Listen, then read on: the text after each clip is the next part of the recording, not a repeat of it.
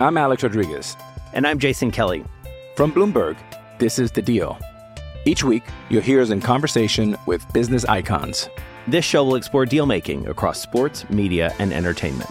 That is a harsh lesson in business. Sports is not uh, as simple you know, I- as bringing a bunch of big names together. I didn't want to do another stomp you out speech. It opened up so many more doors. The show is called The, The deal. Deal. Listen to The Deal. Listen to The Deal on Spotify.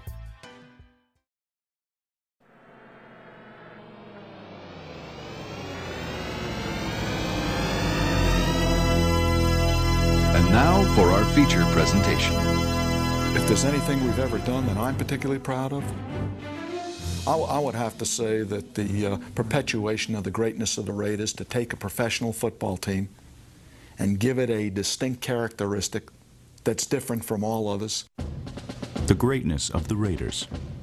Some may scoff, but what other pro sports team is instantly identified with a song like this one? I had a dream that someday I would build the finest organization in professional sports. There's a commitment to excellence, the greatest players. The flame that would burn brightest here is the will to win. Just win.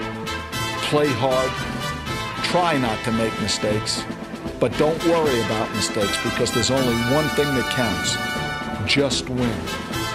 when you have great coaches, then after you have great coaches, you get great players, you have a great organization, and you tell them one thing.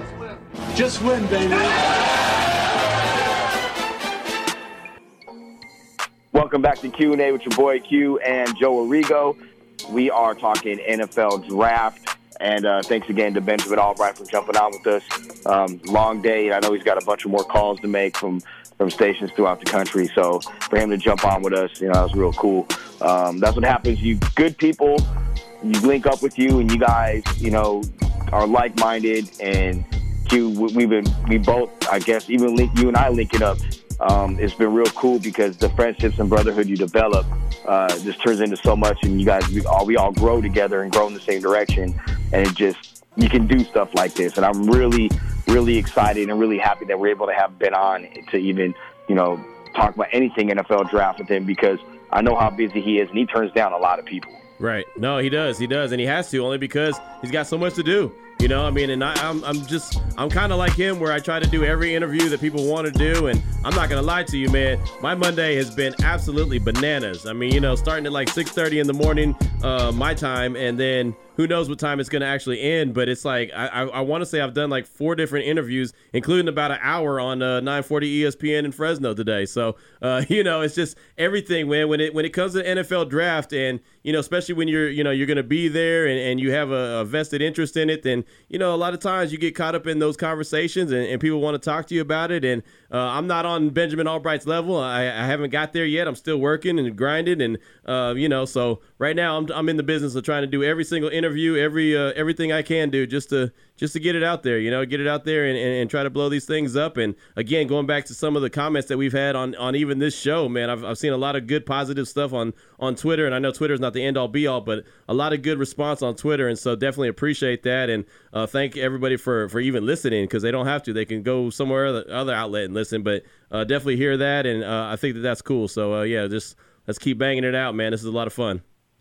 That's real, and, and we thank everybody for listening. Definitely, man. Like, in fact, the first couple questions we're going to answer are from people that tweeted at us uh, after the last show. One of them, and the first one is from uh, Drew. Uh, you can follow him at Drew underscore balls with a Z at the end.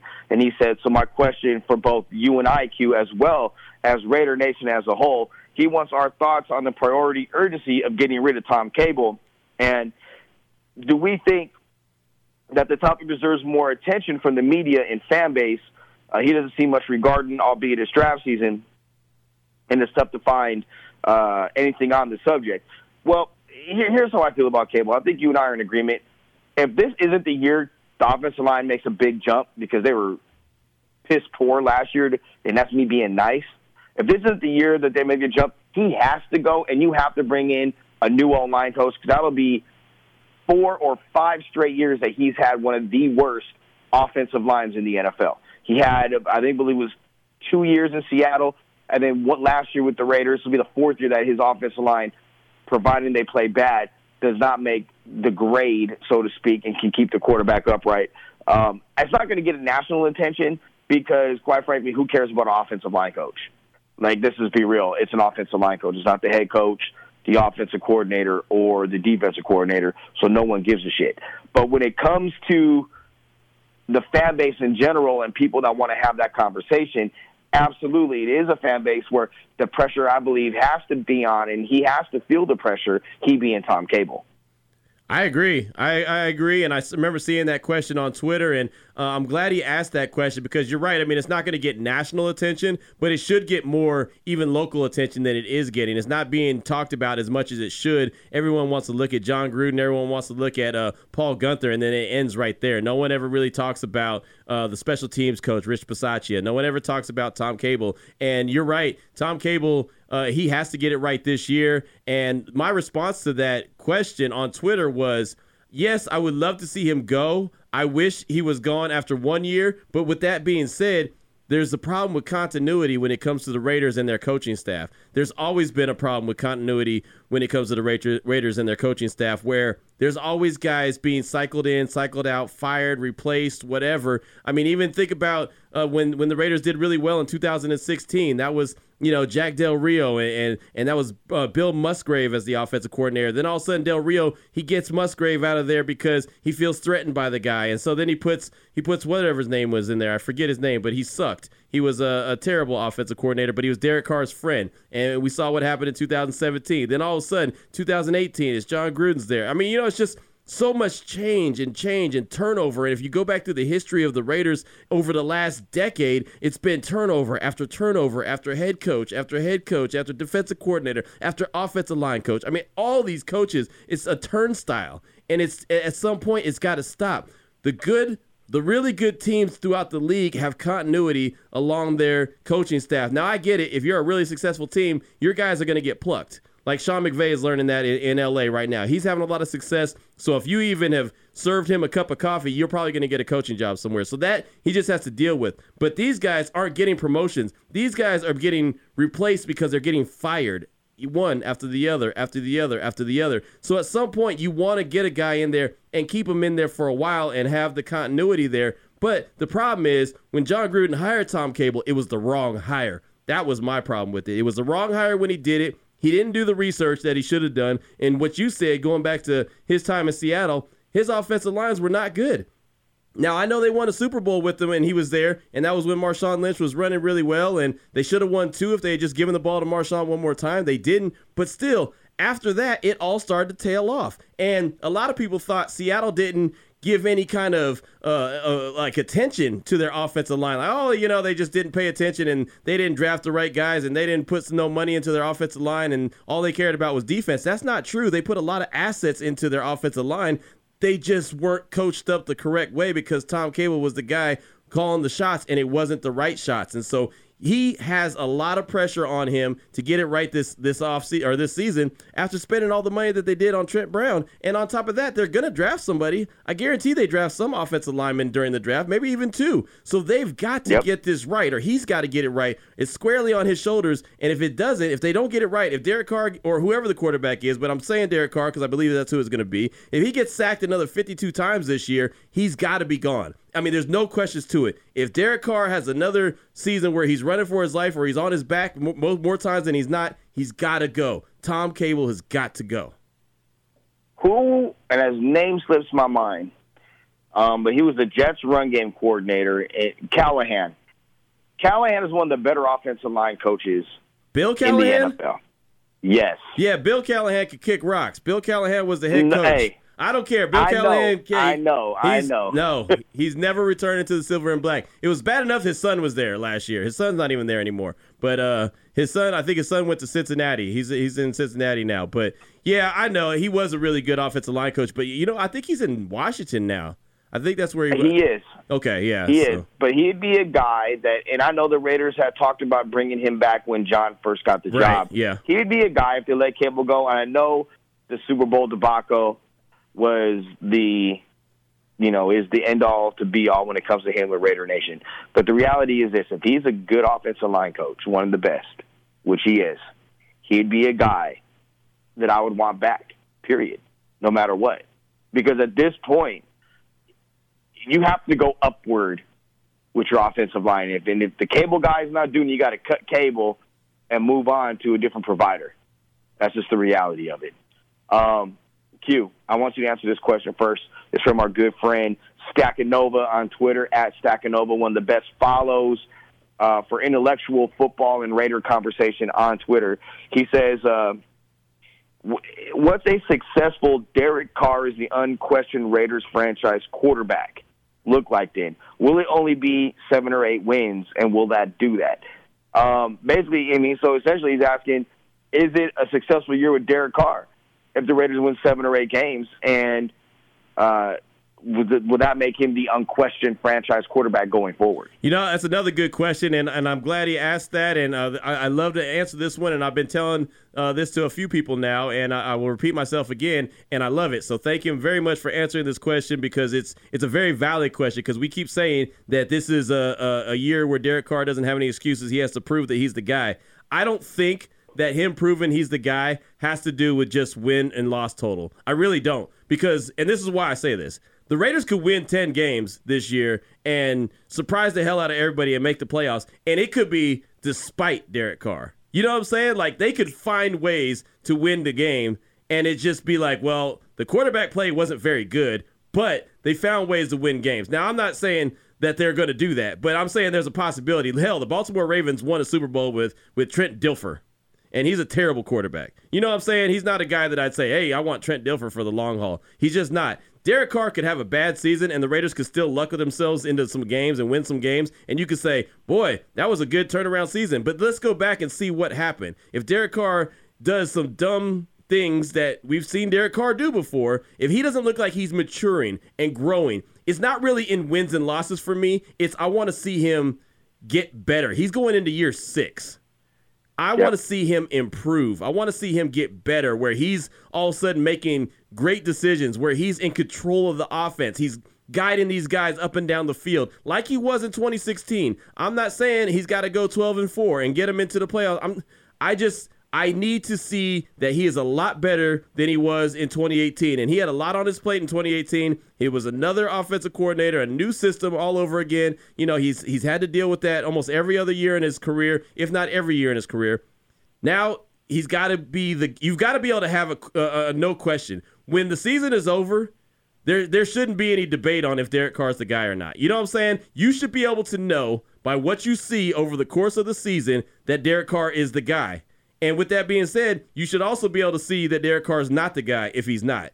Is I don't think it really is going to come down to wins and losses, especially with the schedule that they have. We went over it in great detail the other night. So I just think that Raider Nation can't put numbers on anything right now. You have to go game by game by game and see what this guy does and see how he continues to develop and grow and blossom under Jon Gruden and see if they're growing closer or if it looks like they're growing farther apart. If they're growing farther well, apart, there's only one answer. You got to get rid of them.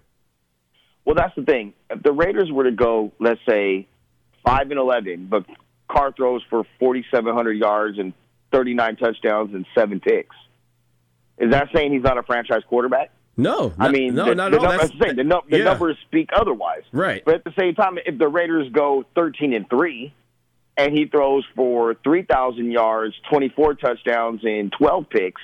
Is that saying he's not a franchise quarterback? Jon Gruden won a Super Bowl with Brad freaking Johnson as his quarterback. It's true. I'm, you know, the reality is it's more than just Derek Carr. That I don't, I don't think Derek is the problem. I mean, you have to understand that if you're a fan, yes, you see the the the, the Madden and the video game numbers that Pat Mahomes put up last year. But look at the weapons around him. When you have the guy who was the leading rusher in the NFL the year before and he was one of the league leaders as your running back up until the last quarter of the season.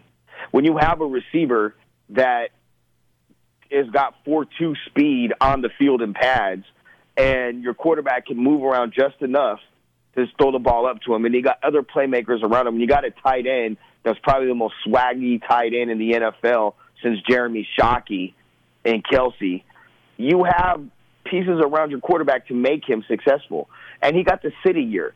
This is now Carr's second year in the system, the same amount of time that Mahomes has had in Kansas City.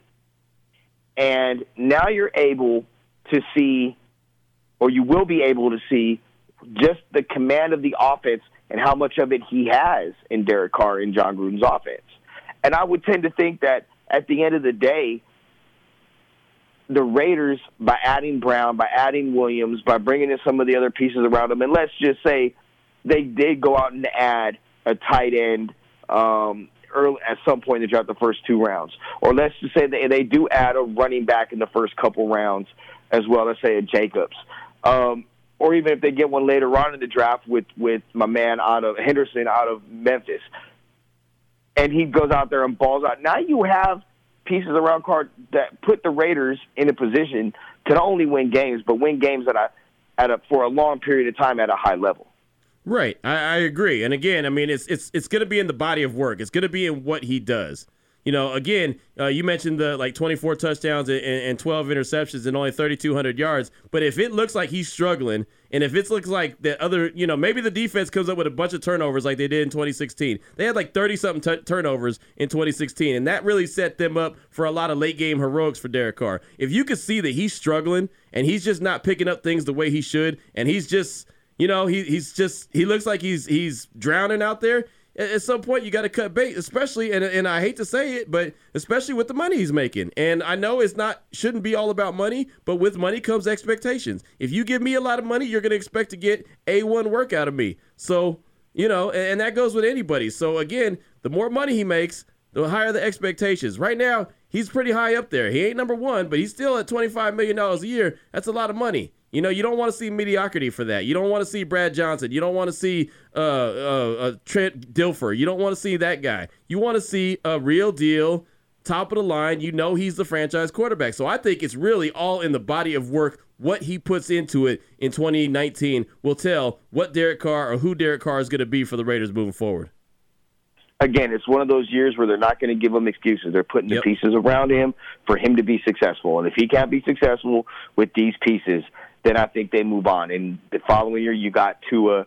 You have a few other guys, and if you even wait another year, if you don't want to dip into free agency, the following year you got my man Lawrence from Clemson. You're going to have uh, Fields coming out of Ohio State. Uh, there's going to be some dudes out there that can really, really play that kind of fit what Gruden likes to do. If you wanted to to stay local, projecting in 2021, you could have a Tate Martell, a guy that played at Bishop Gorman in Vegas, a guy that his family still lives in Las Vegas. Now that he's out of Miami, he'll have at least two years of starting. Um, he could be a guy that the Raiders in 2021 could target if they, if they really wanted to get that smaller, more dynamic quarterback. I don't think that happens.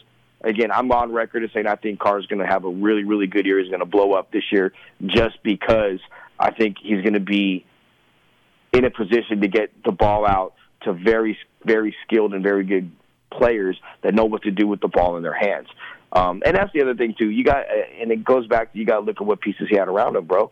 Like at the end of the day, last year, you know, Jordy Nelson was, and the reason why he was let go from his other team was because he was a two or a three at best, getting paid number one numbers. He went there to help change the culture, help establish a work ethic.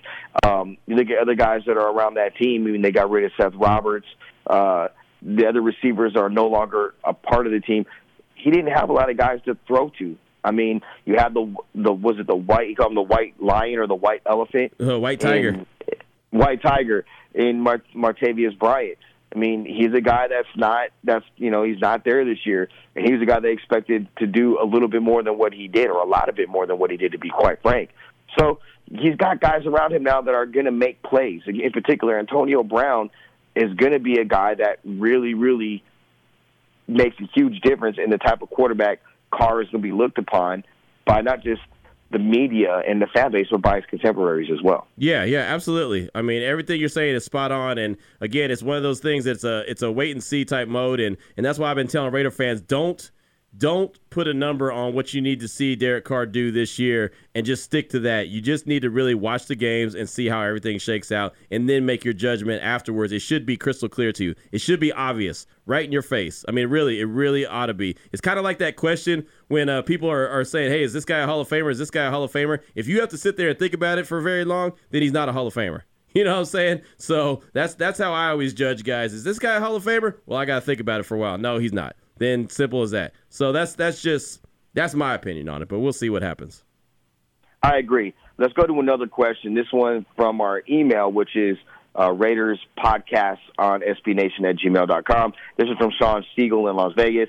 He goes, "Hey guys, all the mocks I've seen have the Raiders addressing their tight end and or running back needs when their top 35 picks. However, the position on offense that he feels the Raiders are most likely to target one of those top 35 picks is actually offensive guard. He sees the Raiders likely taking a guard at either 24, 27, or 35, and he thinks specifically the guards that fit what Mayock and Gruden wants to do and the Raider mold are Chris Lindstrom and Dalton Risner. Uh, he wanted to know our thoughts on uh, what would be if the Raiders took one of these guys at guard with one of their top 35 picks in the draft. Um, look, I've made no bones about it. I think Dalton uh, Risner is one. He's probably my favorite or one of my top two or three favorite offensive linemen in this draft. He can play inside at guard. He can play outside at right tackle. He plays with that nasty disposition. He'll talk trash. He gets great thrills of putting guys on their ass and, and pancaking them in the dirt and moving them off of their spot he's a guy that would definitely fit what the Raiders want to do. Will he be there at 35? I don't know. I know a couple teams at the back end of round one really, really like him. And there's a couple teams that could potentially target him prior to 35 in round two. Um, if the Raiders took him at 35, I would not have a problem with it, um, especially considering um, this that big of a need, and that's he's a plug and play guy right away. I like Lindstrom a lot too. I like Risner more. Would I have a problem with it with their, one of their top four or top three picks? No, nah, probably not. But I think there's other needs in particular. You got to get that D lineman. You gonna, I think you have to get a running back. I, I'm I'm in disagreement with some people who feel running back is not a big need for the Raiders.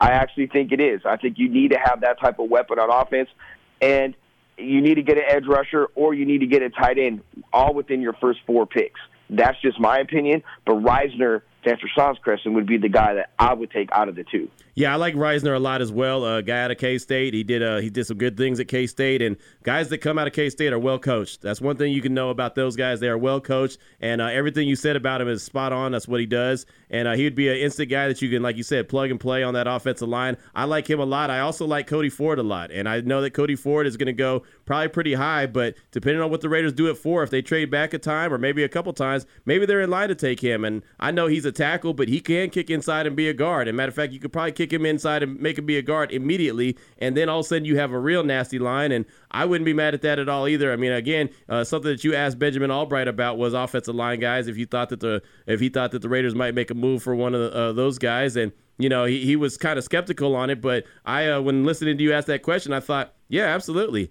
You know, again, because and we talked about this so many times, and I saw someone actually quote me on uh, on Twitter about it. But I think that that would be a foundational football player. I think that's a foundational piece because the foundation of your team is the lines, the offensive line, the defensive line, the trenches. Teams are built and championships are won in the trenches. So the more you improve your your offensive defensive line, the better your team is going to be all the way all the way around. So I could see a guy like Cody Ford, depending on what the Raiders do early, uh, he could he could be in line for the Raiders at maybe like I don't know, eleven or twelve or, or even thirteen or something like that if they move back enough. Uh, who knows? So yeah, I think offensive line guy, uh, one of those guys, are definitely in play for the Raiders uh, in their first four picks. I'm gonna give you another name of a guy that you know very well because he's down from your neck of the woods, and that's McCoy out of Texas A&M, yep. the center that can also play guard he's a guy I know that the Rams really, really like, and he's a guy that they'd be considering with their first round pick as well at 31. He could be a guy that the Raiders could probably get at 27 if he's available. Um, and obviously the Rams think so at 31. He should be there at 27. He's a guy that's an instant plug and play guard right now. And with Hudson being in the last year of his deal, Man. was hopefully they get him re-signed. He could be your center of the future. You slide him over, and then you'll have an idea what you want to do with the third round pick last year, Parker, if you want to keep him at tackle or slide him to guard, or if you want to even kick Miller to guard and put uh, Parker back at tackle. So it could buy you a year of kind of wait and see with some of the guys you already have. But McCoy could be a guy that I you really look at um, at the end of the day as a guy that potentially could be a great fit for the Raiders. I agree with that 100%. And man, what you said about uh, Rodney Hudson, and I've been talking about it a lot. Like, a, a, lot of people are not talking about the fact that he's going into the final year of his deal. The final year of his deal. He has been rock solid ever since being a member of the Silver and Black. I would hate to see that guy not be there, but there's a good chance that he might not be there. I mean, I would think that maybe going into his final year on his deal, they would actually have extended him already. I'm actually surprised that he has not been extended, so I'm not sure uh, what the holdup is. I know it's not 100% necessary, but I would like to see a guy like that retained. I'd like to see him uh, sticking around. So if he's not in the plans for the long term future, maybe a guy like McCoy who makes a lot of sense, who, like you said, could play guard right now. If uh, if Rodney Hudson ends up walking, then boom, you go ahead and slide him over to center, and then you have your guy. And and McCoy is one hell of a center. One hell of a center. He's he did some great things at uh, Texas A&M, and uh, they're gonna they're really missing him, having to try to replace him. But yeah, McCoy, he could be the real McCoy for the Raiders. I like it, the real McCoy. So what I want to do now is make a quick transition to uh, another Raider writer that's out there, uh, Mo Mouton, who Mo's one of the best dudes in the industry. Um, does some stuff with Fansided. I know he did some stuff with um, uh, Bleacher Report and a few others. He goes he has some other shows he's on, and Mo does a lot of good things. Um, he did something for Fansided though, um, what he felt was the Raiders' five biggest needs going into the draft, and he wrote this um, on Monday. Q, I'm going to go through them, and we'll go ahead and just you know quick, quick debate on whether or not we agree with Mo or disagree with, Mo, with Mo's opinion. Now, he feels number five, safety, is the number five biggest needs for the Raiders going into the draft. Safety at five or the number five. Um, I could get down with that. I can get down with that and say safety is, as that position. I think that uh, he, he's on the money with that, and I think that they'll start to look to address that safety position probably in round two, or uh, you know maybe even round three if they pick up a round a third round pick, which I do believe they will. Yeah, I think round two or three makes a lot of sense, and the guy that I think makes more sense than anything to them at that point would be our guy from Alabama, Deionte Thompson, because he is a center fielder that can just go get the ball. So if you have a one high safety, he makes a ton of sense, and that allows Cujo to do what he does best, uh, working working that strong safety spot, kind of playing over the tight end and doing some things like that, along with Lamarcus Joyner. I think at five, I can get kind of get down with that, considering um, I think out, I, you know D lineman pass rush from the interior is number one. Um, I tend to think running back is number two that kind of goes against what other people think. Tight end number three. Um, but I, in the top five, I could definitely see that, especially like you said, if they trade back into the third round or end up with a third round pick. Um, number four, he has linebacker, and I don't disagree with this. Again, you need to get an inside linebacker because you can't count on Burfict based off of past history with injuries and him getting into trouble with the league and be suspended for a game here or a game there because of some type of dirty play. At number four linebacker, I would really agree with that, all things considered. I might even say it's number three. I might even move it up to number three. I think linebacker is a major, major need. I've talked about it many times how they haven't had a real deal linebacker in very long. I mean, honestly, they haven't had a, a real deal linebacker since Kirk Morrison and Thomas Howard. Those were the last two real deal guys that were their own uh, linebackers, and and they really need to address that that uh that position, and I think that they need to stop addressing it late in the draft. I mean, Nicholas Morrow is a nice story, and he's good, and it looks like he's getting better. But at some point, man, you need you need a, a, a Roquan Smith. You need a you know what I'm saying, and I use this term all the time, but I love it. You need an alpha dog, and Nicholas Morrow, I don't think is that guy. Uh, Brandon Marshall's not going to be that guy.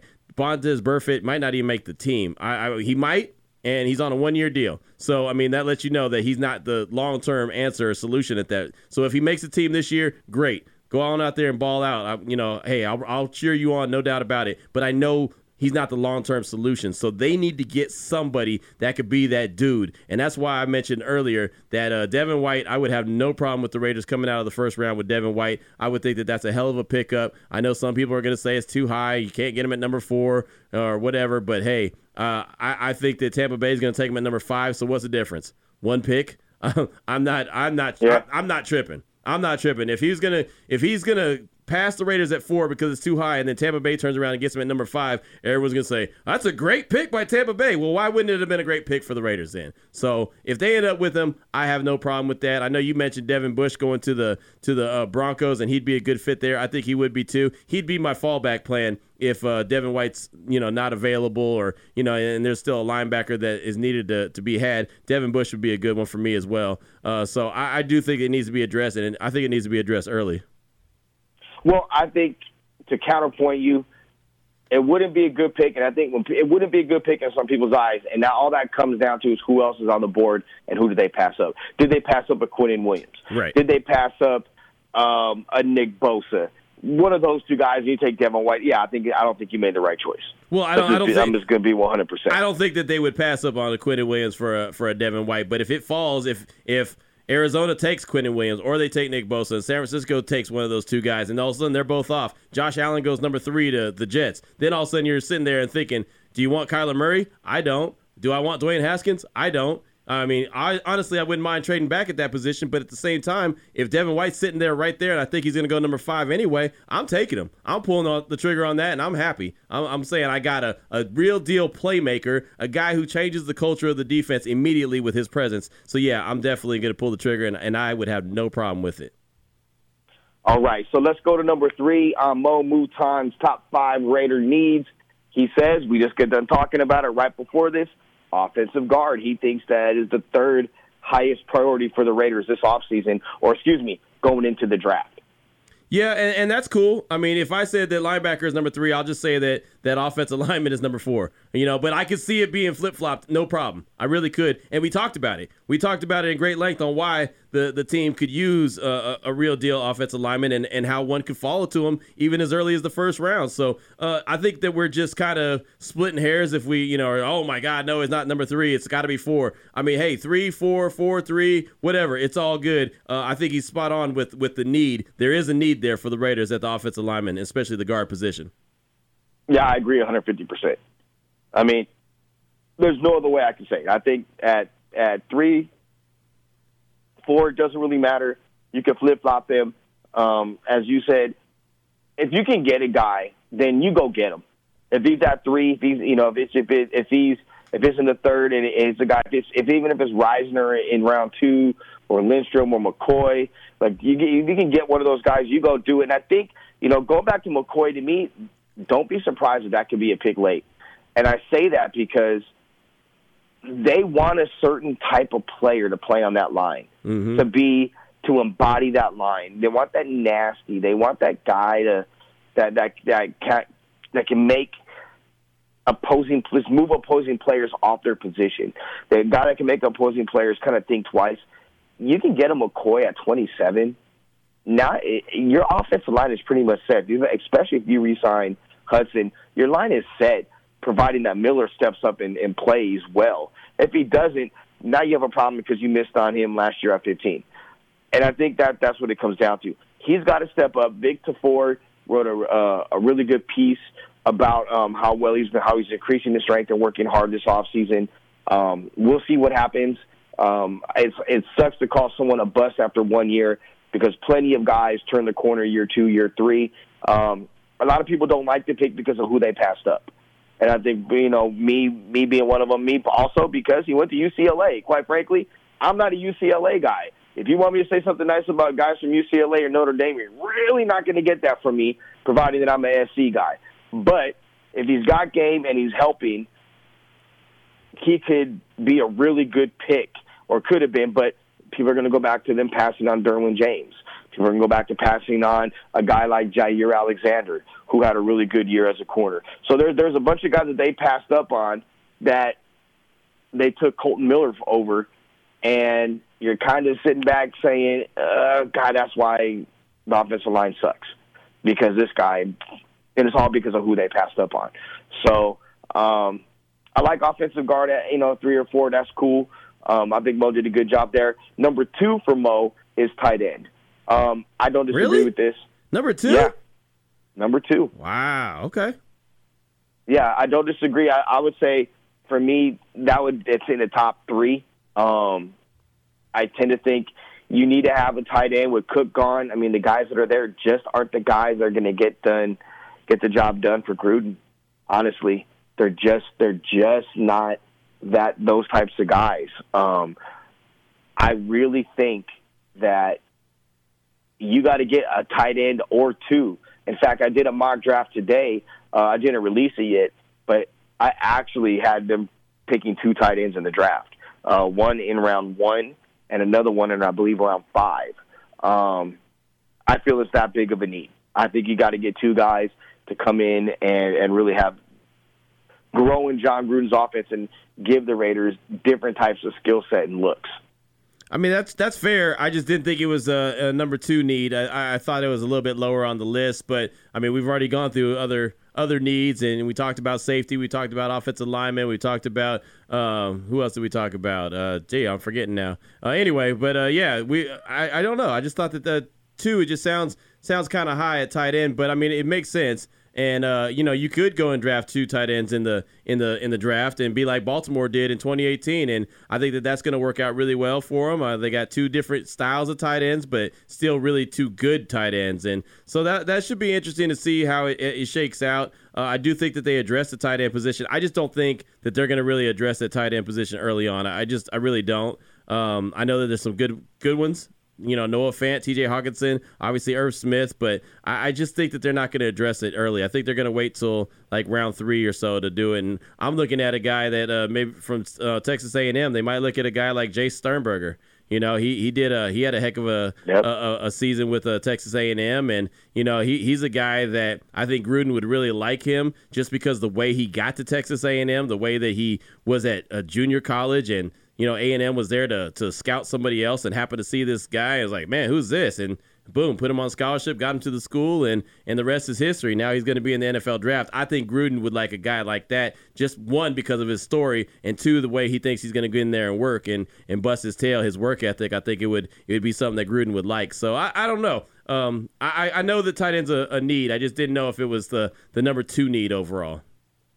Yeah, that that is kind of surprising, no doubt about it. But um, he makes a very compelling argument as to why um, it should be. And the number one need, according to our guy Mo Mouton, uh, who wrote this for Fansided, uh, I retweeted it, I believe. So you can check it out or go to Mo's uh, Twitter at Mo M O E Mouton.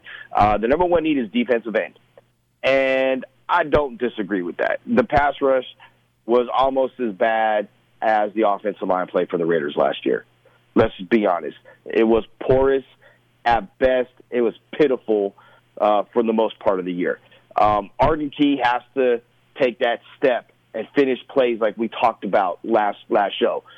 I think at this point you got to create an interior pass rush, and I believe that out of your first round picks, two of your first round picks, especially if you take Williams or Oliver at four, you're one of your next two picks has to be a rush end one of the elite rush ends, if it's a Clelin Ferrell, uh, if Montez Sweat falls down, those are the types of guys you need to have to or in order for you to be successful on the defensive side of the ball going forward for Jon Gruden and Paul Guenther. Yeah, uh, that's that's that's real. Uh, my thing is he's he specified edge, right? He said defensive end. So Raiders uh, I'll read. I will give. Uh, give you a quick read. The Raiders will likely double dip at the defensive end during free agency. The front office signed Josh Mauro, uh, Alex Barrett, and Benson Mayowa to fill the void. None of the aforementioned players have logged impressive numbers as pass rushers. Amongst the three, Mayowa is the most accomplished in terms of reaching the quarterback. Um, clearly, the Raiders still have a lot of need to help generate a respectable pass rush specifically on the edges. If Gruden and Mayock go with the best player available with the fourth pick, uh, it is possible that selection may not be a defensive end. In that scenario, it's likely Oakland would use 24, 27, 35, or two of those picks to address the position. Uh, he continued on by saying, don't rule out a move to trade down to acquire more capital in the second or third rounds to address the team's biggest need. If there's one thing to bank on for an unpredictable draft, it's the Raiders taking multiple edge rushers with decent to high level collegiate sack production. I just think that it's multiple defensive linemen. You know what I mean? I really do. I mean, edge rusher is one thing, but I do think that they they they need to uh, continue to improve the interior as well. You know, and, and that that goes to Quinnen Williams, that goes to uh, that goes to Ed Oliver, you know, and, and, again, I think the one thing about Ed Oliver, and which is making me even more high on him, uh, the more I talk about him, is the fact that uh, he, he's so versatile, and we feel like he could be uh, um, different play, you know, play different positions. And I'm not sure exactly what position that is, but I feel like he'll he'll find a way to get it done at any position, and that may really, really be something that Paul Guenther looks into and really, really likes, and maybe even bangs the table for him and says, you know what, Quinnen Williams is nice, but this guy, I could use this dude all over the line and really, really thrive. So that might uh, end up being something that uh, that the Raiders look into and, and, maybe pull the trigger on. So I think that yeah, edge rusher is their biggest need, but I think they need defensive line help in general. So I mean, I would just kind of I would just kind of put it there, and, and I think that they will, like Mo said, use multiple uh, picks but it'll be multiple picks on the line in general. Like it'll be nose tackle, it'll be you know it'll be the D tackle position, it'll be the defensive edge, uh, defensive end position. I mean, it'll be both of them. It won't just be one or the other. I think it'll be both. I could see them going D line, two rush ends in the first four rounds. So three of the three picks in the first four rounds, and then coming back later in the draft and adding another rush end and another deep, another defensive tackle type. Um, Christmas for Florida State late in the draft would be an excellent find. He's a guy that's, that's projected to go uh, day three um, in the sixth or seventh round. He could be a guy that could play that zero or one tech, um, and he's a guy that can even play a three tech and really make an impact uh, because he's a little bit shorter, squattier, but he plays hard. And he's a guy that has got a high motor. Those are the type of guys we talked about it before that Mike Mayock and Jon Gruden love. Those grinders. Those guys are going to go in and really just be a um, be be a guy that's going to lay it all out on the line. And I think that that could be a really um, a, a, a name to watch late in the draft for the Raiders. Just Christmas uh, from Florida State. Um, but I do agree. I think they're going to double or even triple dip with the on the defensive line and edge rushers in this draft because I think it is a big need. I don't usually draft for need. I usually feel like you draft the best player available at your biggest position of need versus just drafting best yep. player available or or or just the biggest need. Exactly. So, I think uh, that I think it's best player available dot dot dot uh, in, in need of in position of need. I mean, that's exactly what it is. That that's the, that's what it should be called because everyone says best player available, but that is not necessarily 100% true. Sometimes the best player available may be a quarterback, and you're not just taking it because you have a really good quarterback and you don't need one, and you rather, you know what I mean. So sometimes that best player available is really, and most of the time, in my opinion, is best player available in position of need, like you said. Okay, uh, this is non-Raiders news, but the news just came across about an hour ago, and I think it's really big news. Um, NFL executive Rod Graves is stepping down to become the chairman of the Fritz Pollard Alliance. Uh, the FPA fights to increase opportunities for minorities throughout the NFL front offices, coaching staffs, and scouting departments. And he'll he will succeed in retiring John Wooten.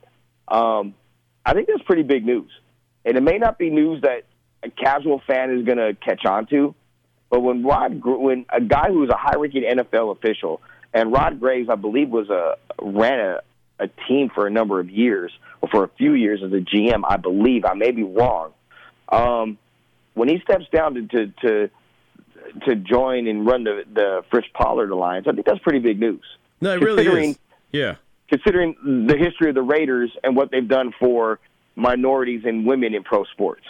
Yeah, no, you're right. And it's funny because everyone is still kind of up in arms about the way that Jon Gruden got hired. And everyone's up in arms about the fact that Mike Mayock came out of uh, TV to be the GM. And so uh, there was no really coaching search when Jon Gruden was hired. So everyone feels like the uh, you know the the Rooney Rule was violated, even though uh, the Raiders should it should be the Al Davis Rule anyway. And then Reggie McKenzie gets fired and gets replaced by a white guy, and so there was a lot of up in arms about that. And then a lot of guys got fired throughout the league. And then all of a sudden, like the, the minorities that were in the front office and the minorities that were head coaching, also you look back and you're like, oh, whoa, now now they're really there's really hardly anybody, you know. And so uh, you know, there's there's a lot of things that need to be tweaked about the Rooney Rule. Uh, I, I don't think I think it's a great concept. I just think that it's not being executed the way that it should be, but I don't think it should be written the way it's written. I just there's certain things that I don't think need to be done. I mean, like the Raiders, for instance,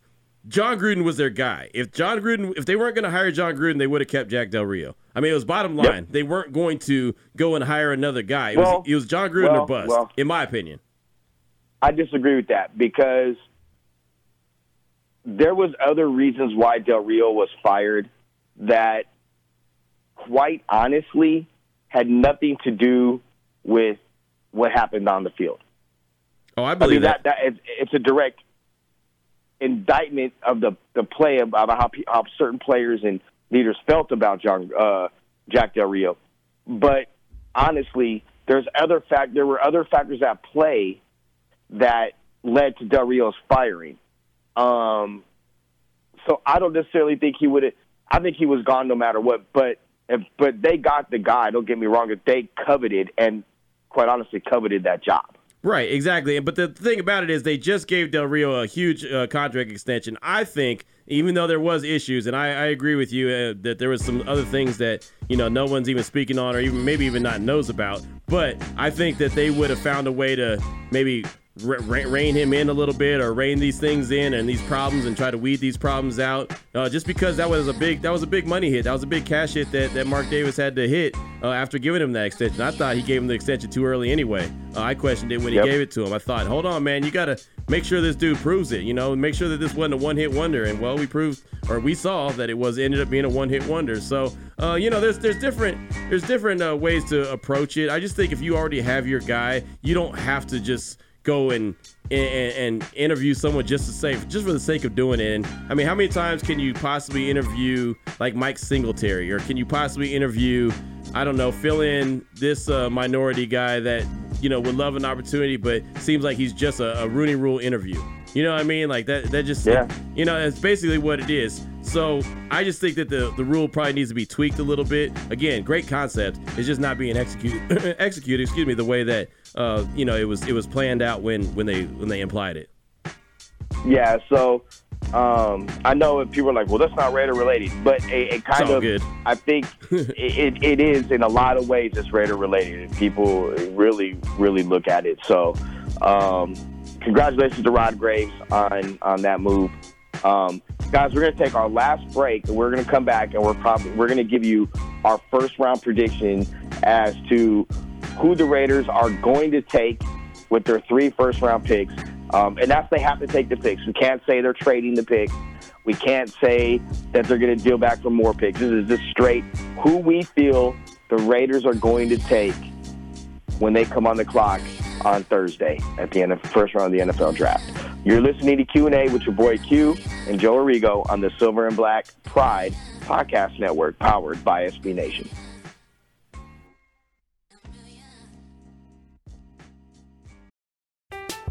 I'm Alex Rodriguez. And I'm Jason Kelly. From Bloomberg, this is The Deal. Each week, you'll hear us in conversation with business icons. This show will explore deal making across sports, media, and entertainment. That is a harsh lesson in business. Sports is and, not uh, as simple you know, as bringing a bunch of big names together. I didn't want to do another stomp you out speech. It opened so, up so many more doors. The show is called The, the deal. deal. Listen to the deal. Listen to the deal on Spotify. With threats to our nation waiting around every corner, adaptability is more important than ever. When conditions change without notice, quick strategic thinking is crucial. And with obstacles consistently impending, determination is essential in overcoming them. It's this willingness, decisiveness, and resilience that sets Marines apart. With our fighting spirit, we don't just fight battles, we win them. Marines are the constant our nation counts on to fight the unknown. And through adaptable problem solving, we do just that. Learn more at marines.com. Welcome back to Q&A with your boy Q and Joe Arrigo. And Q, it is time for us to give us our give the listeners our first round mock draft. Now, the rules for this are real simple as we stated a little earlier. That is, you cannot make any trades. You can't trade up, you can't trade back. You are stuck at 4, 24, and 27. You are on the clock, Q, at number four with the first round pick, with their first selection, fourth overall in the first round. The Oakland Raiders, with their general manager, your boy Q, select Quinnen Williams. defensive tackle out of Alabama. Uh, you put him next to Mo Hurst, and you increase that interior pressure immensely. Makes things a lot easier on the on the guys coming off the edge. Also makes things a lot easier on the corners. That hopefully you improve the the play of them as well. Uh, again, just kind of culture changer. He's that guy that that you need on the on that that side of the ball. So yeah, Quinnen Williams is my pick number four. I am gonna throw a curveball. Of course you are. I I think Quinnen Williams is going to be drafted. I think someone is going to jump ahead of the Raiders at three to take him, and I think the Raiders are going to select Ed Oliver, defensive tackle from the University of Houston. To me, if this happens, yes, it sucks because Williams may be the top player in the draft. But fast forward or rewind a year ago at this time, Ed Oliver was the top player in the draft, a guy that they thought was going to go number one overall, and a guy that uh, some people thought should have sat out his junior year so he can uh, not get hurt and hurt his draft stock. So I'm taking Ed Oliver. And that doesn't suck. That doesn't suck at all. That's a good fallback plan. You know what I mean? Like Quinnen Williams is 1A in my opinion, but Ed Oliver could be 1B for all I care. I think Ed Oliver is really good. I mean, I, for everything you just said. So I think the Raider Nation would be very happy if Ed Oliver ends up coming off the board as the Raiders uh, pick at number four. I will say, just a little side note, a little asterisk next to that while we talk uh, highly about Ed Oliver. I will say his agent is Joel Segal. I'm just going to say that and I'm going to leave it alone. I'm just going to say it and I'm going to leave it alone. That's all I'm going to say. Look, you can't not draft a player because of his age. I agree. How many guys? No, I agree. I, I mean, just like you can't sign every player that Drew Rosenhaus has, even though you signed two or three of them this Right. offseason. So I um, agree. That is providing I'm just Quinnen saying. Williams off the board. I'm just saying that he is represented by Joel Segal. I'm not saying you don't draft him because of that. I'm just saying I hope that the Raiders are prepared to pay the guy if in four or five years he ends up being a super stud. I hope that they're not looking to say, well, we can't really, you know, I'm saying, like, that's all I'm saying. Because Joel Segal's going to get the most money for his client as he should. So I, that, that's all I'm saying. I'm not saying don't draft him. I'm just saying if he is the guy, if he is the dude in four or five years when it's time for his contract to come up, I hope the Raiders are ready to pay him and not, you know, fiddle fart around and think that, you know, they're going to get off with a, a cheaper deal than, than some other team is going to prepare to get because Segal's going to get his money. Fiddle fart, huh? Yeah, I know. I heard that. You know, hey, I'm in Texas, man. I heard that the other day, so I, I I've been using it. I've that. never.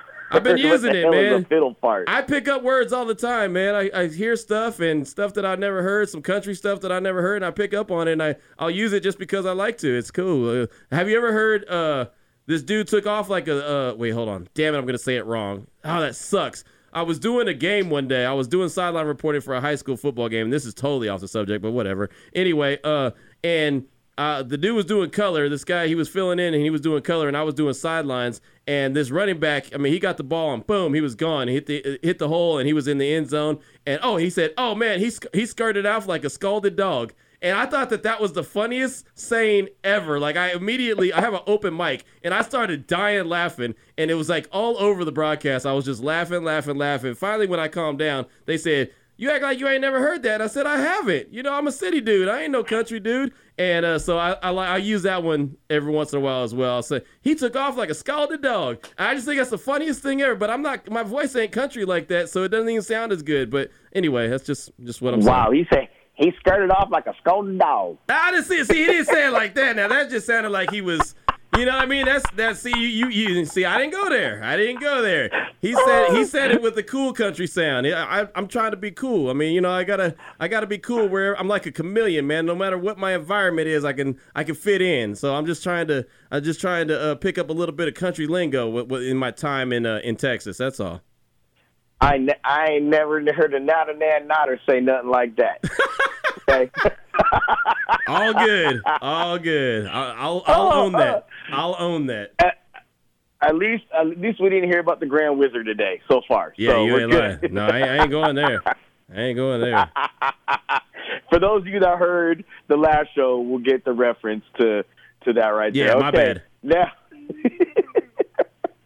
okay, with the with the 24th selection in the first round of the NFL draft, the Oakland Raiders general manager, your boy Q, selects Oh man, this is a tough one. This really is a tough one because there's going to be so many guys taken off the board in between 4 and 24, but I'm going to go with my very original first mock draft that I ever did in my mind, and I'm going to go with they're going to go with edge rusher Clelin Ferrell from Clemson. You know what? I actually agree with that. I was going to go with Clelin Ferrell at 24 myself. I think we talked about it last time.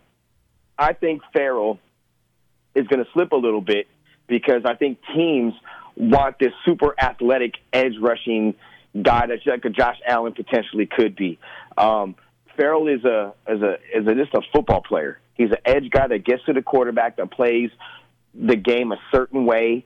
Uh, a lot of coaches that are old school, and even a lot of these new school coaches love the way he plays, but he's just not super athletic, like blow off the charts athletic.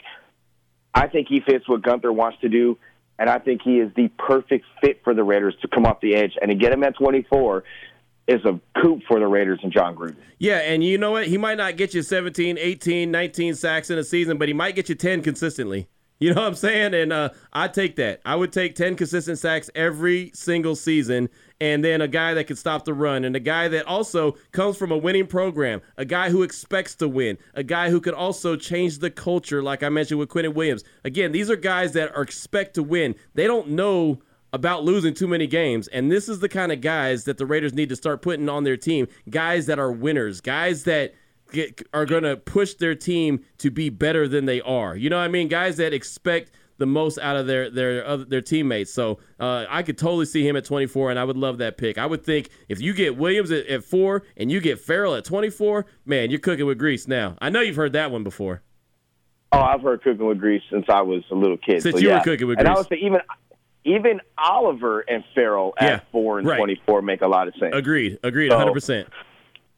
Okay, so now with the 27th selection in the first round of the NFL draft, the Oakland Raiders, with their manager, your boy Q, select Running back, Josh Jacobs, Alabama. Uh, you just get that guy that could be a dynamic force either out of the backfield or catching passes out of the backfield, runs really good routes. I, I could see Jon Gruden just getting uh, getting that little look on his face like the mad scientist or something, you know, just all the things he could do with him. You combine him with Antonio Brown, you have Tyrell Williams, uh, you know, you have uh, other weapons as well, Ryan Grant. Uh, you know, you, got a bunch of different weapons on the offensive side of the ball. You're going to address the tight end position probably at number 35 if the guy that you want is there. If not, you'll hit him in round three. But uh, still, you get you get a, a dynamic playmaking running back, and then you uh, retire Marshawn Lynch and tell him thank you for everything.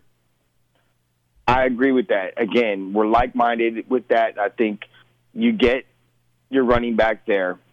Um, and I also think that it also adds a different dynamic to the offense just because of the type of running back that he is. He is a three down guy. I think Gruden really wants that. I know in today's NFL, um, a lot of teams like having um, a dual running back threat in terms of you have a power guy and a speed guy. Look at what New Orleans is doing. Um, there's a few other teams that do that as well. I think Gruden wants to have that one running back that he can count on, that bell cow running back that he can count on, and I think Jacobs fits that. All right, Q, second round. I know we said only first round, but second round, 35. Who you got? Oh man, that's a tough one. How you gonna hit me with that one? And I didn't I didn't see that one coming. That was a curveball. Okay. Um. Well, I don't think the tight ends that the Raiders would address are are there because they they're taken in the first round, and I think that you could wait on a couple and get them in a little little bit later. So I don't think that they they get the the, the tight end at 35. I think that at 35 you go you go best player available, obviously with position of need. Uh, I think you look at the wide receiver position and see if, if one's available. Uh, you also still think, hey, you know what? Uh, the edge could still use a guy. So I'm going to go with the guy that we brought up in the last show. How about Josh, uh, jo- Jaylon, excuse me, Jaylon Ferguson out of uh, out of La Tech, edge rusher. Uh, he's got some baggage, but he's also got a lot of production. I think that you're really, really happy with that pick if you, uh, if you, as long as you can keep him out of trouble. I'm actually going to go Dalton Risner. Okay. Um, you get your plug and play guard that can play right away that you can count on. Um, you can come back and get a receiver or even an edge rusher later in the draft. Um, again, a guy I think around four and five KeeSean Johnson from Fresno State. Yep. You can get a uh, you can get another. Uh, again, we brought up the, some of the other tight ends. The kid from San Diego State, the kid from San Jose State, Caleb Wilson from UCLA are guys you can get between rounds three and six. Um, those are guys that should be available.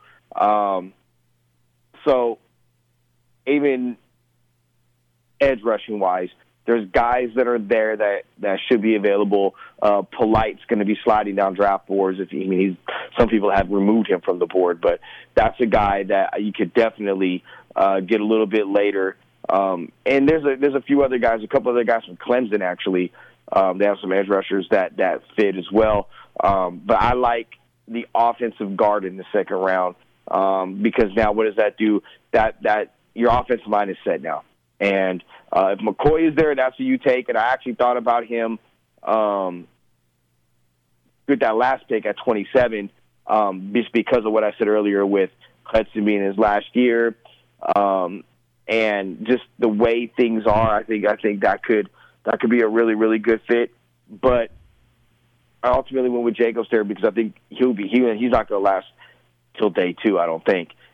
But to get a Risner guy that a lot of teams especially on the back end of the first round, teams picking 30, 32. They really, really like him. That's the type of guy uh, the Raiders could get in plug and play, and their offensive line is, is really moving forward going going on from 2019 forward. You know, a guy, and he's not getting any kind of conversation. Uh, a wide receiver is not getting talked about at all. Is from Clemson. Uh, Hunter Renfrow, he's not getting any conversation whatsoever. Nobody is talking about him. He's not going to be a first round guy. Probably won't be a second round guy either. Not the fastest dude out there, but you know what he does? What he does really well? Catches the damn ball. That's all he does is catch the ball. He doesn't drop passes. He's a wide receiver that catches balls with his hands. You know what I'm saying? Like he doesn't uh, watch him come into his body and let him bounce off his pads. He's a guy that you ideally want to have on your team. The guy who's going to secure the bag. The guy who's going to catch the pass every single time. This dude, if you go back and look at his history at Clemson, he don't. I mean, there's a stat that he doesn't have, and it's called drop passes. That is ideal. Raider Nation, how much would you love to have a guy who just doesn't drop passes after having Coop on the, the, team for years dropping passes, having Crabtree on the team for years and dropping passes, and fill in any other guys. Seth Roberts on the team for years dropping Darrius passes. Heyward-Bey. Darius Hayward Bay fighting the ball. I mean, I go all the way back to freaking Ricky Dudley, the tight end, dropping the ball. I mean, you know what I'm saying? Oh, like, oh, I could go. I'll go back to Willie Gault dropping balls. I used to love Willie Gault because he was so damn fast. But you're right, he would drop the ball just like James Jett. Man, those guys were track dudes, but they would, you know, put the ball on the ground too much. But you give a guy like Hunter Renfrow that doesn't drop the ball. You tell me that's not a guy that Carr would fall in love with quick. I mean, he's not Jordy Nelson, but he's very Jordy Nelson like. Where that's what Jordy Nelson and you know you know firsthand. Jordy Nelson always yep. secured the bag before he worried about taking off. And then he just was so dynamic. He would do so many great things. That's what made him so damn good. That's why Jon Gruden wanted him on the Raiders in 2018, just to be that guy. Hunter Renfrow could be the dude that secures the bag every time. I wouldn't mind the Raiders giving a, a, a later round flyer on that dude. I would love. I would. I would actually welcome him uh, to the silver and black. I think that'd be awesome. Well, I, I, he's a guy I think is going to go a little bit later. Yeah, um, he will. He and if people want to go back to what John said about building the team um, in a way like New England, Renfrow is the epitome of New England. Yeah, he'll probably be a Patriot. Yeah, it wouldn't surprise me one bit. But he's a guy. But he's just a slot receiver. He's not going to play outside nope. the hashes. He's, you know, he's a slot guy. He's going to do the dirty work. He's going to catch those get the tough yard. He doesn't drop a lot of balls. He's not going to win a bathing suit contest. He's just a football player. And it seemed like he was at Clemson forever. Yeah, it did. He was catching balls like that since his freshman year. Yep. I mean, he was the go-to guy for a big play. I mean, I believe he caught the touchdown pass to win the national title, the first one against Alabama. Yeah, he did. Uh, that Watson threw. I mean, if you if you look at the guy, he's just a football player. Period um, I can definitely see again fourth, fourth, fifth round. You know, really fifth round. Him being a guy that that really, you know, Gruden and Mack have a a real long conversation about um, in terms of why um, he fits and the way he'll fit into the offense. And I would absolutely, I would love that pick for them. absolutely love it. Now, selfishly, I want KeeSean Johnson to end up either Right. uh, in one of two places, one of them being Oakland. Uh, I think he's a special player. Um, but they took Renfrow. I, if I'm a Raider fan, I'd have zero issue with that. I think I'd be uh, high fiving my homies and I'm watching the draft with. I would too. I absolutely would too. I mean, again, the dude does not drop passes, and that is so major. And Derek Carr, if you go back just to Derek Carr's career and you see all the drops that he's he's thrown, he's thrown passes that are catchable that have been just plain dropped. You want to talk about numbers? I mean, he's had some some decent numbers, but man, what his numbers could really look like if he had some re- receivers that didn't consistently put the ball on the ground. So I would welcome Hunter Renfrow to the Raiders, and I'm sure Derek Carr would as well. Okay, Q. I asked Ben Albright the same thing earlier in the show. Give me something that is going to either surprise Raider Nation during draft weekend, shake their head, high five each other, or have them saying, What the hell is going on here in the Vince Lombardi voice? Give me something that you think this prediction. It don't have to be true. Obviously, just whatever. Just give me your prediction.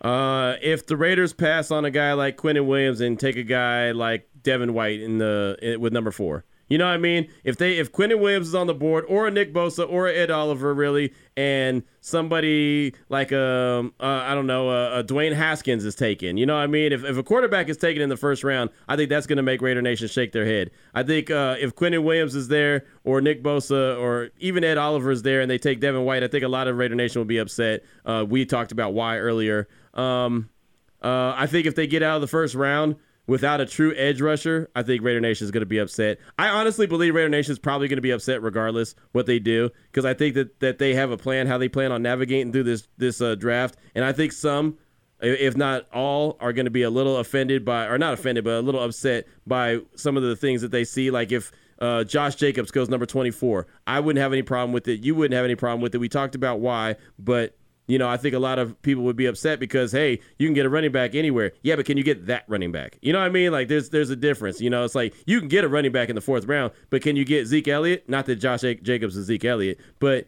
you know, still, I mean, there's guys that are difference makers, and there's reasons why they go in the first round. I think Josh Jacobs is a first round running back. So if you take him at the at the back end of the first round, like Benjamin Albright said, that's kind of his sweet spot, somewhere you know around the 24 to 27 range. That should be his sweet spot. So uh, I, I think there's going to be a a lot of wow moments, but you know, we'll just have to see, man. It's hard to predict exactly what's going to happen as far as the wow and the oh my god and the shaking my head and what the hell's going on. I just know that there's going to be a bunch of that. For me, it happened last year when they had pick number 10 and I just knew they were going to pick Derwin James or I was hoping they were going to pick Derwin James and then they traded back. That made me shake my head because I was like, "No, now Derwin James is going to be gone." Well, he wasn't. And they still selected Kolton Miller at 15 and still let him get away. So I had to shake my head twice. I had to say no twice. I had that dumb look on my face when uh, my co-hosts and my co co-workers took pictures of me while I was sitting there staring at the stage like what just happened. But I mean, I want to see those. it, I mean, it is I what it is. those. It absolutely is what it is. There'll be that moment this year. Don't worry, there'll be that moment this year, and I'm sure it'll be tweeted out too. So there you go. I think for me, the Raiders take T.J. Hockenson at four. Whoa, yeah, that'd make me say whoa. That that's gonna that would be because I think he's just a football player. He's just a guy that goes out there and does uh, all the things you want out of a tight end, from blocking to um, from blocking to um, to catching passes to leveling defensive ends. I think that would that would be the thing that um, that would be shocking. I don't think it's going to happen, but if I'm if I'm looking for one shocking thing, that would probably be it.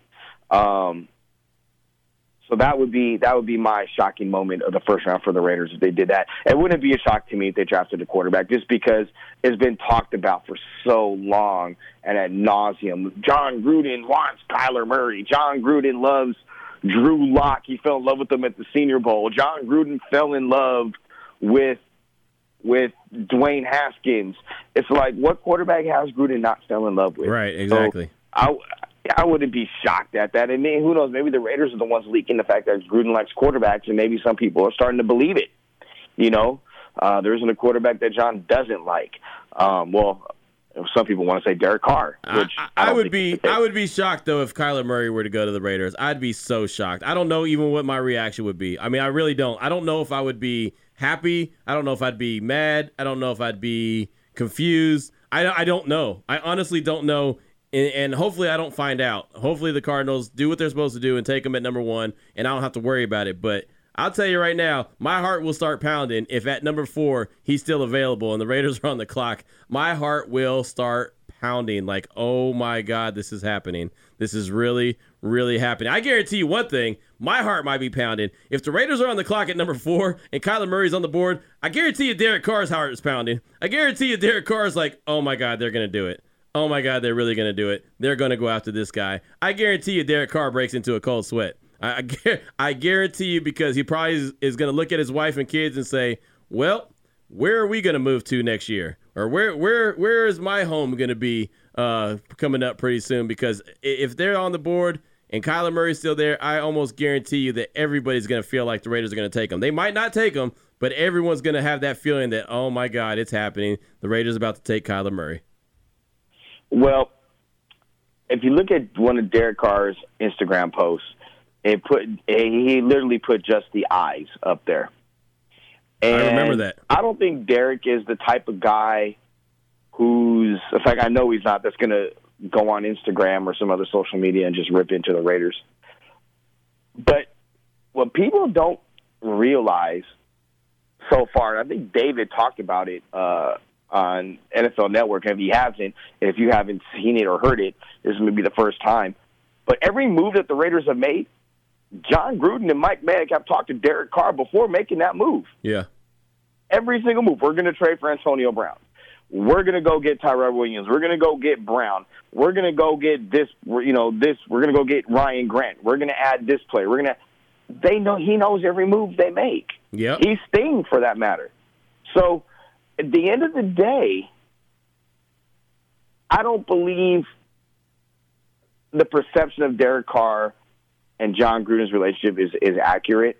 I believe you know I know what I've been told, and it's far from the case. They are they are very good, and and Gruden believes in him. Um, doesn't mean it it's a long term belief. No, maybe not, but he believes in him right now, and he and if he continues to develop trust and grow, then he's in a position to be there long term. Again, no excuses. Put players around him, let him be that playmaker by getting the playmakers the ball. Um, so I really, I don't know. I, I, just that whole I don't subscribe to the Jon Gruden doesn't like Derek Carr. They're going to make some type of move. I'm not. I don't subscribe to that train of thought at all. No, I don't. I don't either. That's why it would be such a shock that that if it happens, that that would be my oh my god, it really happened. Because I don't think it's going to happen. But still, you just never know. You never know until it all plays out. Until Kyler Murray has that Cardinals jersey in his hand on the stage, number one overall, then there's going to be a slight part of I think everybody in Raider Nation who believes that there's a chance that he ends up being a, a Oakland Raider. And again, until it doesn't happen, uh, there's going to be that conversation, and so that that would be a super wild moment, but um, one that most likely won't happen. Okay, Q. My last thought. Good. I got to go to bed. Okay. I got to go to bed. It's almost Tuesday. this goes to you in Tennessee. When you get with Ben, I want you guys to have this drink. I want you guys to get to this with the drink that Ben talked about. You'll have one for me. Yeah, this yeah. Is the drink. Kraken spiced rum okay, like it. mixed mixed with ginger beer Okay. with a splash of lime in a Moscow Mule cup. Okay. I can do that. that. I can do that. It is. It's one of them drinks that's going to have you feeling just right. I've been drinking that now for a few weeks, and uh, in fact, when I'm done with this, as I'm editing the show and going through it, um, I'm going to be throwing a couple back um, myself. And um, man, safe travels Tennessee for you. Um, I look forward to to uh, hearing you, listening to you, and seeing what you're putting out there uh, on social media um, as well. And uh, man, next week we'll have complete clarity as to what the Raiders roster looks like going into training camp. and uh, see who was right and who was wrong with all these different mock drafts. Um, but man, get down to Tennessee State, have have a ball down there. Don't don't work too hard, but don't not party enough either. Right. No, not. I'm gonna definitely go down there, live it up, and uh, enjoy every moment of it, man. You got to soak it up when you're on the road like that, because it's a blessing to be there. So I'm just excited about the opportunity, and uh, gonna bring back a lot of good content, and we'll have a ton to talk about next week. And yeah, man, can't wait to get it going. And yeah, just I'll be shooting you a lot of texts and pictures and all kind of stuff. So yeah, it, it, it's going down. and I want I want the picture of your face from last year because I want to use that as the as the picture of this show. All right, I, I know my co-host has it. I'll, I'll I'll get it from him. I'll shoot it over to you. Hell yeah, there we go. Well, that's it for this week's and show. Is it is the draft show? We are right around the corner from the draft for your boy Q. I'm Joe Rigo. Thank you for listening and supporting Q and A with Q and myself uh, on SB Nation's uh, Silver and Black Pride podcast network. Again, we appreciate the love and we look forward to bringing you more Raider content uh, in the upcoming weeks. Have a great time and uh, enjoy the draft, folks.